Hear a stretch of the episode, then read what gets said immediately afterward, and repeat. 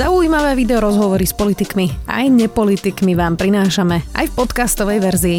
Moje meno je Zuzana Kovačič-Hanzelová. Vítajte pri relácii Rozhovory ZKH v audioverzii. Minister Krajčí nevidí dôvod na odstúpenie, cíti podporu premiéra a pokračovať vo vláde by chcel tak ako naďalej. Na Slovensku zatiaľ máme už aj najnebezpečnejšiu juhoafrickú mutáciu, ktorú odhalili aj pri ľuďoch, ktorí nikam necestovali. Viac už s členom krízového štábu a predsedom Lekárskeho odborového združenia Petrom Vysolajským. Vítajte. Dobrý deň, prajem. Ja len na úvod poviem, že som sama v štúdiu, takže som si na chvíľku dala dole respirátor, ale teda je to všetko v bezpečí. Pán Vysolajský, len pred malou chvíľou vlastne vyšlo mm, vyhlásenie vašich kolegov zo Združenia Veda pomáha, e, ktoré popisovalo medzi inými aj toto. Sme veľmi sklamaní, že hoci spoločné odporúčania odborníkov vláda schválila, doteraz reflektovala len malú časť týchto návrhov a mnohé z opatrení ani nekomunikovala verejnosti. Vyzývame preto vládu, aby bezodkladne začala uskutočňovať spoločne dohodnuté opatrenia s jasným určením termínov a metodiky vyhodnotenia ich účinnosti. Upozorňujeme, že navrhované opatrenia dokážu dostatočne ovplyvniť situáciu na Slovensku len s oneskorením vyjadrením. Súhlasíte s týmto tvrdením? Áno, spolupodielal som sa na formulácii toho textu. Bavili sme sa o tom minulý týždeň, kde v, medzi týmito kolegami z, z iniciatívy Veda pomáha je všeobecná zhoda sklamanie z toho, že sme predstavili opatrenia, že nám to denne umiera vyše 100 ľudí a napriek tomu nejaké reálne opatrenia, aby sme tomuto zamedzili, neprijala vláda doteraz. A pre mňa osobne to veľkým sklamaním a neviem si to vysvetliť, pretože toto nekonanie nás každý deň stojí vyše 100 ľudí mŕtvych a obrovské vypetie v nemocniciach a ľudské tragédie. Ja keď sa vlastne uh, obhliadnem späť, vy ste teda tri dni všetci odborníci rokovali uh, na úrade vlády s premiérom, ktorý vyhlasoval teda, že teraz idú rozhodovať o tom vedci. Uh, potom sa to dva dni vlastne schválovalo na vláde, myslím si, že v nedelu večer to nakoniec vláda schválila. Medzi tým začala kauza Sputnik a kríza vládna a vlastne aj to sprísňovanie lockdownu sa nikde nekomunikovalo a táto téma ako keby vlastne úplne išla do stratená zmenená. Čiže my sme neprijali to, čo ste vy odporúčali vláde urobiť?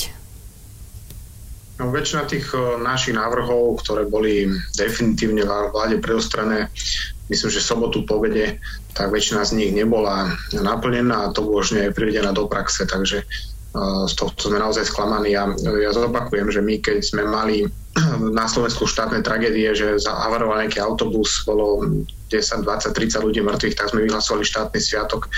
Teraz nám každý deň zomiera 100 ľudí. To, to je pre mňa absurdná vec, že na toto nereagujeme. A pritom to není, že neriešiteľné. Niektoré krajiny v Európe, tie úspešné, podobnú situáciu, ako má dnes Slovensko, zvládli za, pár, za krátky čas.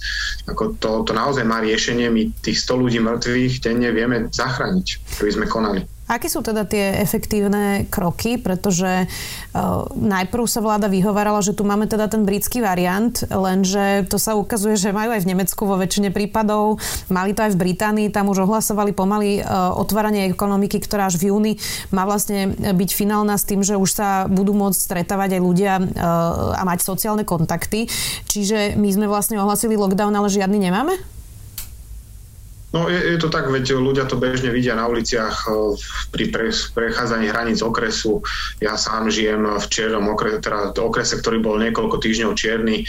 Nitrianský kraj zažil možno najhorší scenár, e, ale napriek tomu, že tu denne chodím do práce, tak ma, ani raz sa nestalo, že ma zastavila nejaká policajná hliadka, že by sa kontrolovalo, či som bol testovaný, očkovaný. No, to, to by myslím, že vidí celé Slovensko, že jednoducho to nefunguje. Máme plné Tatry, e, ľudia chodia po uliciach, máme tu na, na, na taj naše otvorené krčmy a rôzne západné podniky, sú tu korona party. Takže mm, jedna vec, čo treba spraviť na Slovensku, je naozaj povedať, že máme opatrenia, ktoré ideme dodržiavať a, a naozaj ich kontrolovať a vymáhať ale to, čo tu celé týždne, mesiace chýba, čo sme teda tiež prizvukovali na vláde, je, aby sme ľudia pozitívne motivovali, pretože veľa ľudí si tie opatrenia nemôže jednoducho dovoliť. Veľa rodín alebo uh, veľa ľudí žije na, na takej hranici chudoby alebo sú odkázaní pracovať a nemôžu si dovoliť vynechať uh, dva týždne práce, uh, že jednoducho tí sú odkázaní porušovať aj, aj nariadenú karanténu. Na týchto ľudí sme nemysleli a na Slovensku a toto sme tiež navrhovali, aby sa ľudia nielen zákazmi a príkazmi usmernili, ale aj tým, aby sme ich pozitívne motivovali. Uh-huh. Čo sa týka aj kompenzácie rôznych výpadkov príjmov a, alebo aj naredenej karantény. Uh-huh. Takže jedno, jedno základná vec je, že máme lockdown, ktorý je viac na papieri ako v realite a treba naozaj spraviť všetko preto, aby ho ľudia začali dodržiavať teda kontrolami a prísnymi sankciami. Na druhej strane treba spraviť a výrazne podporiť pozitívnu motiváciu ľudí to dodržiavať Samozrejme k tomu to je rozhodujúca správna komunikácia. Povedať ľuďom, prečo to ideme spraviť, že ideme naozaj uh, uvoľniť tie slovenské nemocnice, aby sa mohli starať aj o iných pacientov, ideme znížiť počet úmrtí a zachrániť životy a že to ideme spraviť na takýto a takýto čas a vtedy bude koniec, aby ľudia videli, dokedy to majú dodržiavať. Takže toto sú veľmi jednoduché princípy, ktoré zavrali v iných krajinách. Nie je na čo sa už hovoriť o naozajstnom absolútne najprísnejšom lockdowne na 2-3 týždne, keďže my tu máme lockdown vlastne od, uh, od Vianoc, alebo teda od decembra, teraz je marec a sme stále najhorší v tých rebríčkoch? No to je o tom, čo naša spoločnosť dokáže akceptovať. Ak sme si zvykli na tých neuveriteľných vyše 100 ľudí denne, tak potom je naozaj cesta len pokračovať v tom, čo máme doteraz a to sa volá premurovanie, to sa inak nedá nazvať, ale to je naozaj denne 100 mŕtvych a na konci budeme mať naozaj tisíce úplne zbytočne zomrelých ľudí. A to si ešte neuvedomíme, že naša krajina je síce na tom najhoršie, to znamená, že všetky krajiny sveta to zvládajú lepšie ako Slovensko počte umrtí na milión obyvateľov a pritom Slovensko je krajina, ktorá v Európskej únie má jedno z najmenších zastúpení ľudí nad 80 rokov, teda najrizikovejších. Napriek tomu sme prví na svete v počte umrtí na milión. Takže to, to je naozaj veľmi, veľmi zlá bilancia a ja sa čudujem, že toto dokážeme akceptovať na Slovensku. Že tu nie je väčší tlak na to, aby sme to zastavili. Ja úplne budem akceptovať, ak mi nebudete chcieť odpovedať na túto otázku, pretože vy ste lekár a nie ste politik, ale prečo minister Krajčí je ešte ministrom a zvláda podľa vás tú situáciu? No, ťažko mne sa vyjadrovať. Celá tá, táto politická situácia je veľmi komplikovaná, niekedy až bizarná. Uh, sme svedkami v tejto situácii, kde naozaj umiera obrovské množstvo ľudí na odvratiteľné umrtie sme svedkami hádky v koaličnej, koaličnej vláde a naozaj mňa ako voliča to už nebaví počúvať. Ja chcem vidieť riešenia a preto, prečo som dal uh, politickej strane hlas a nie počúvať, uh, kto je horšia politická strana a kto je horší v tej koalícii uh, alebo kto spôsobil aké umrtia. Ja naozaj očakávam od, od vlády, aby si robila svoju robotu a nezaťažovala nás voličov takýmito škriepkami a vôbec nemala k tomu tlačovky, lebo to, na to sú tam není. Takže v tomto smere je aj na vláde, ako sa možno zajtra postaví už k svojmu ministrovi zdravotníctva.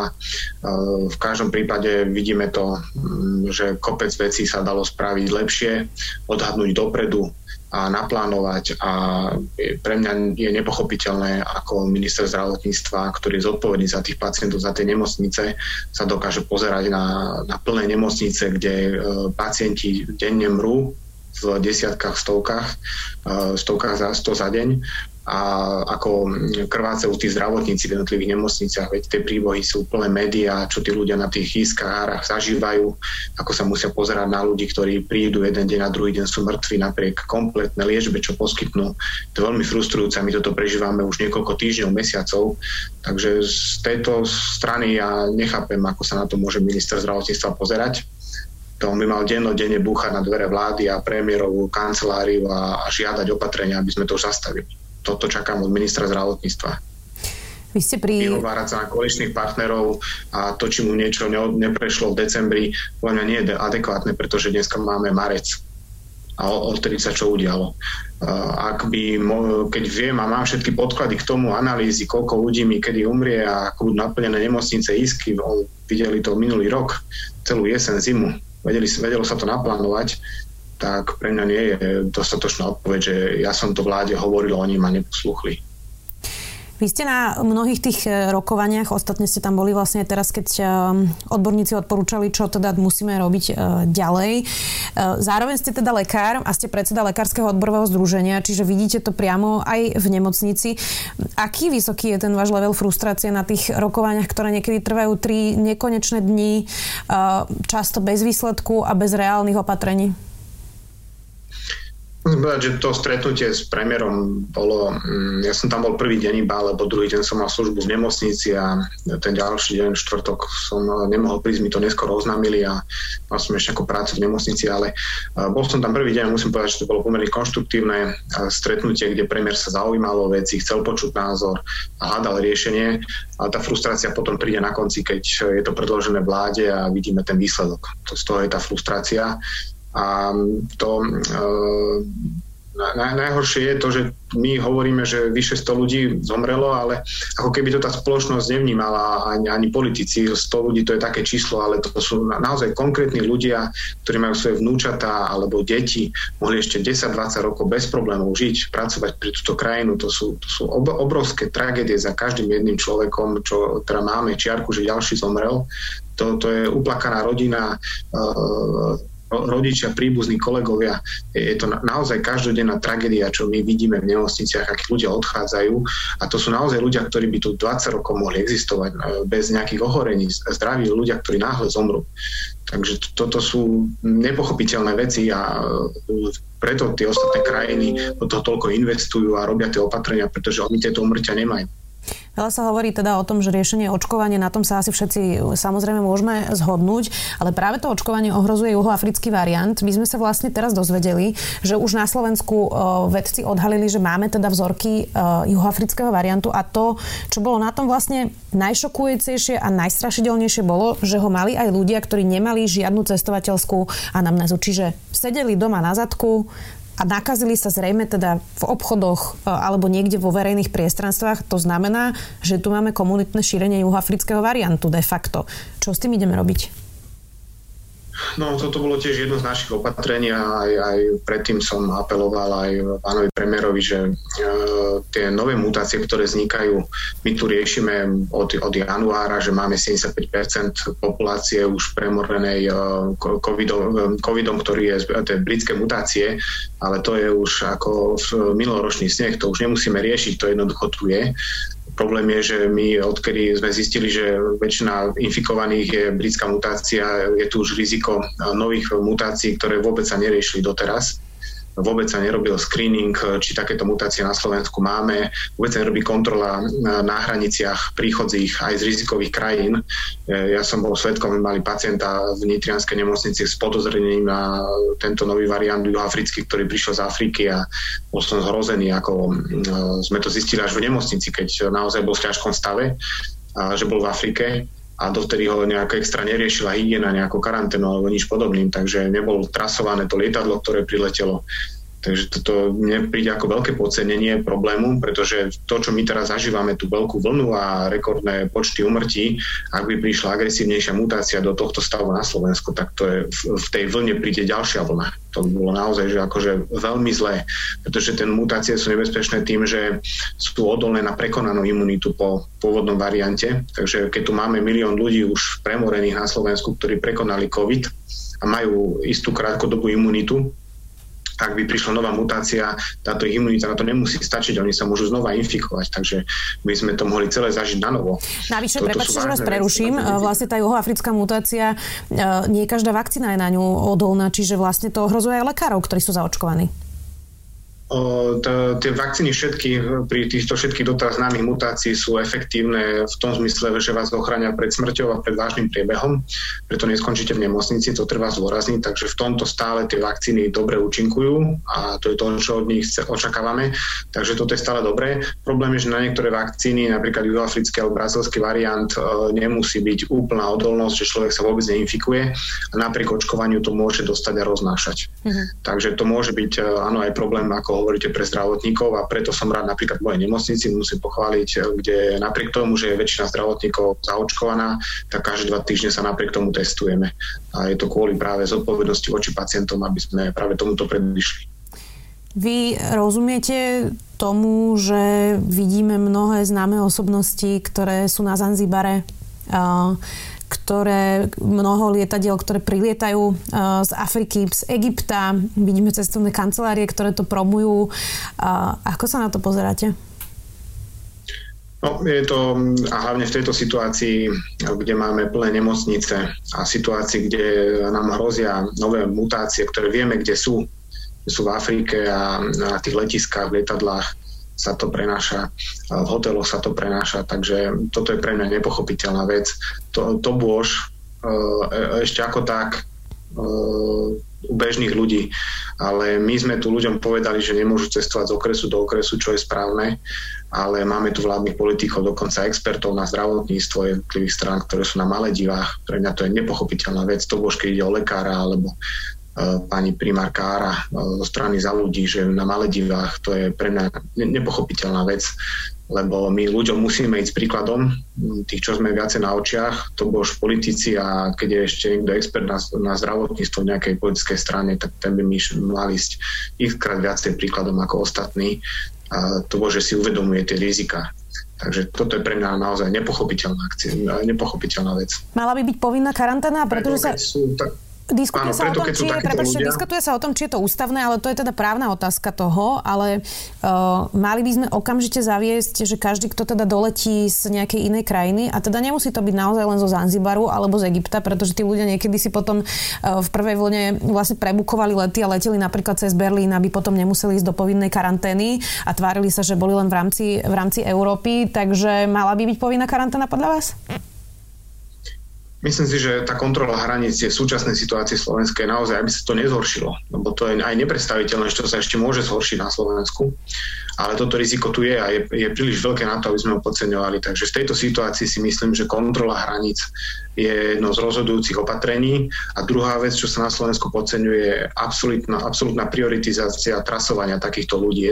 Jednoducho, keď sa príde z takéhoto zahraničia, mal by byť v izolácii a druhá vec, keď od neho zistíme tú mutáciu, tak tam musí naozaj nabehnúť komplet tým a čo najskôr vytrasovať všetkých ľudí, aby prípadné ohnisko novej mutácii sme zahasili, lebo to sa dá keď sem príde nová mutácia a zistíme, že to má 20 ľudí a týchto odizolujeme, tak to ohnisko zhasne, ako nebude sa šíriť. Takže toto musí byť úplná priorita číslo jedna, čo sa týka trasovania, hľadanie, to, ten, to sekvenovanie nových mutácií, genetická diagnostika nových mutácií a keď ich nájdeme, tak to musí nabehnúť naozaj špeciálny tým, ktorý vytrasuje všetkých a to ohnisko izoluje, mhm. pretože zopakujem to, táto situácia zlá, ktorá je na Slovensku, sa tou mutáciou môže ešte zhoršiť.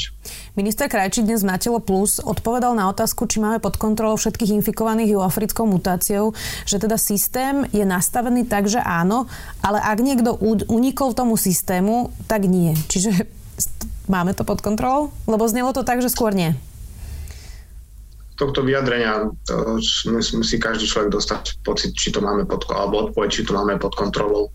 Eh, z tých pár medializovaných prípadov, kde sa potvrdila africká mutácia, bolo niekoľko takých, eh, ktorí nikde necestovali, nemali žiadny kontakt s cestovateľom zo zahraničia, takže museli to chytiť na Slovensku.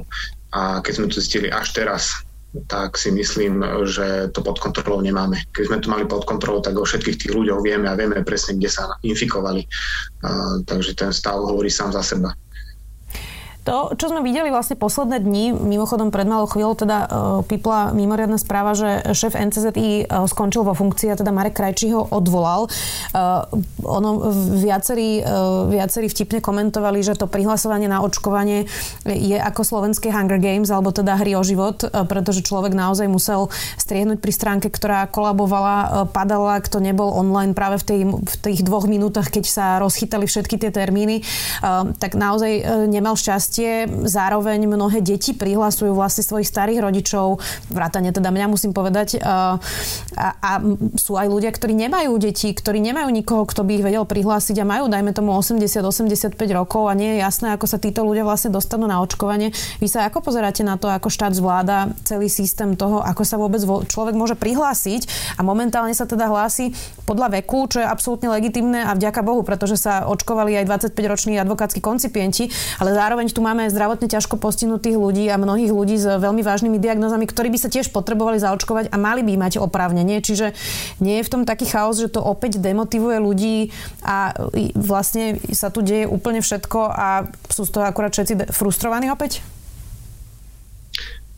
To, ako sa to udialo cez to počítačové prihlasovanie za pár minút a to, čo sme boli svetkami cez tento víkend, tak to mi prišlo naozaj cynické a ako ste povedali, vyzeralo to ako počítačová hra o život, ale s tým rozdielom, že v tých počítačových hrách máte niekoľko životov, ale my žijeme v, v situácii, že každý má jeden život Takže toto mi prišlo naozaj veľmi, veľmi cynické to prihlasovanie. Ja chápem, že v iných krajinách sú podobné problémy, alebo teda sú problémy tiež s očkovaním a je to zložitá vec. Musíme to stihnúť, veľa ľudí má o to záujem, predbieha sa tak ďalej, veľké tlaky sú tam.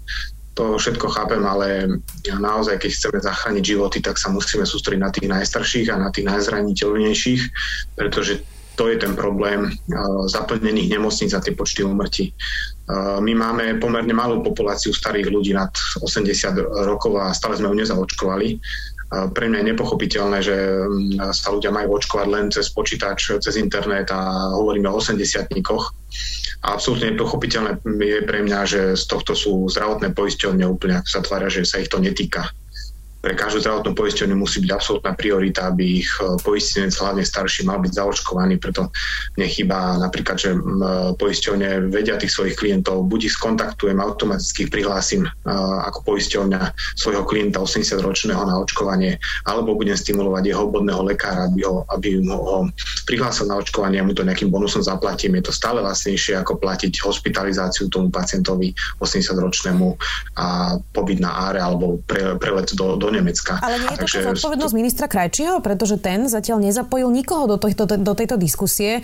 Ja som si takmer istá, že zdravotné poisťovne by boli ochotné uh, viesť takýto dialog a som si takmer istá, že súkromný sektor, ktorý sa začal teraz po tomto víkende ozývať, by bol ochotný štátu pomôcť a urobiť lepší systém, ako momentálne máme. Čiže nie je toto opäť na zodpovednosti Mareka Krajčího? No, je to o tých manažerských schopnostiach, toto všetko, čo spomíname, nejako zmanéžovať dať dokopy.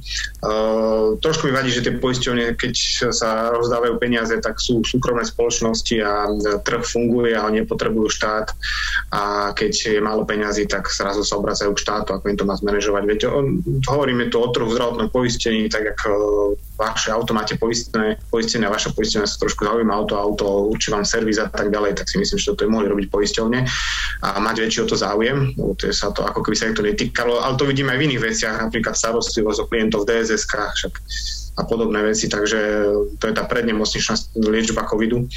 Takže túto dosť lyhávajú podľa mňa poisťovne. Ale samozrejme, toto je vec, ktorú má riešiť, koordinovať ministerstvo a zatlačiť aj na poisťovne, využiť uh, ponuku týchto súkromných iných spoločností, ktoré by mohli naplánovať to očkovanie. Veľa dobrovoľníkov aj počítačových sa hlási, takže toto je o tom manažerskom zvládaní situácie a zmanéžovaní to. To, čo sme boli svetkami doteraz, je teraz skôr na hambu, hlavne ten, ten víkend. To prihlasovanie. Záverečná otázka pre vás, e, pán Vysolajský. Nerobíme spolu už prvýkrát rozhovor a mám pocit, že sa stále točíme okolo toho, že odborníci vrátane vás niečo neustále navrhujú. Vláda sa na to e, nakoniec vykašle a nepríjme to. Nakoniec potom ešte premiér má tlačovku, kde povie, že to je vlastne všetko chyba vedcov, ktorí to mali na starosti, čo naozaj nie je, nie je pravda. Popisujete svoju frustráciu, je to z vás teda cítiť, počuť. Um, koľko ešte budete účinní, e, účastní týchto, týchto vládnych rokovaní, keď evidentne to nemá takmer žiadny efekt?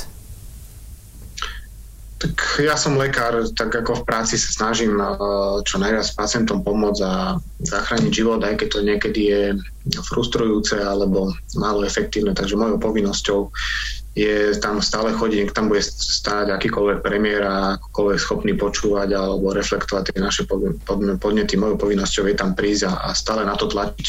Pokým tu budú ľudia umierať, tak tam budem chodiť a stále to rozprávať a to, aby naozaj sa to zlepšilo, budem len dúfať.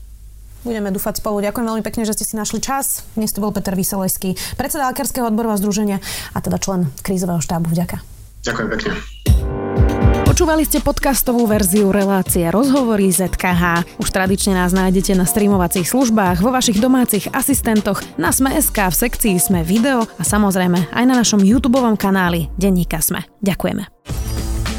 Čo sa potrebujeme naučiť, aby nás umelá inteligencia neobrala o prácu? Ako prelomili Kočnerovú trému? A na čom najviac zarába Apple? Ja som David Tvrdoň. A ja som Andrej Podsúbka. Každú sobotu v podcaste Klik s Davidom rozoberáme nové správy o technológiách a sociálnych sieťach. Náš podcast Rodiny Sme nájdete na sme.sk lomka klik alebo všade, kde sa dajú počúvať dobré podcasty. Každú sobotu.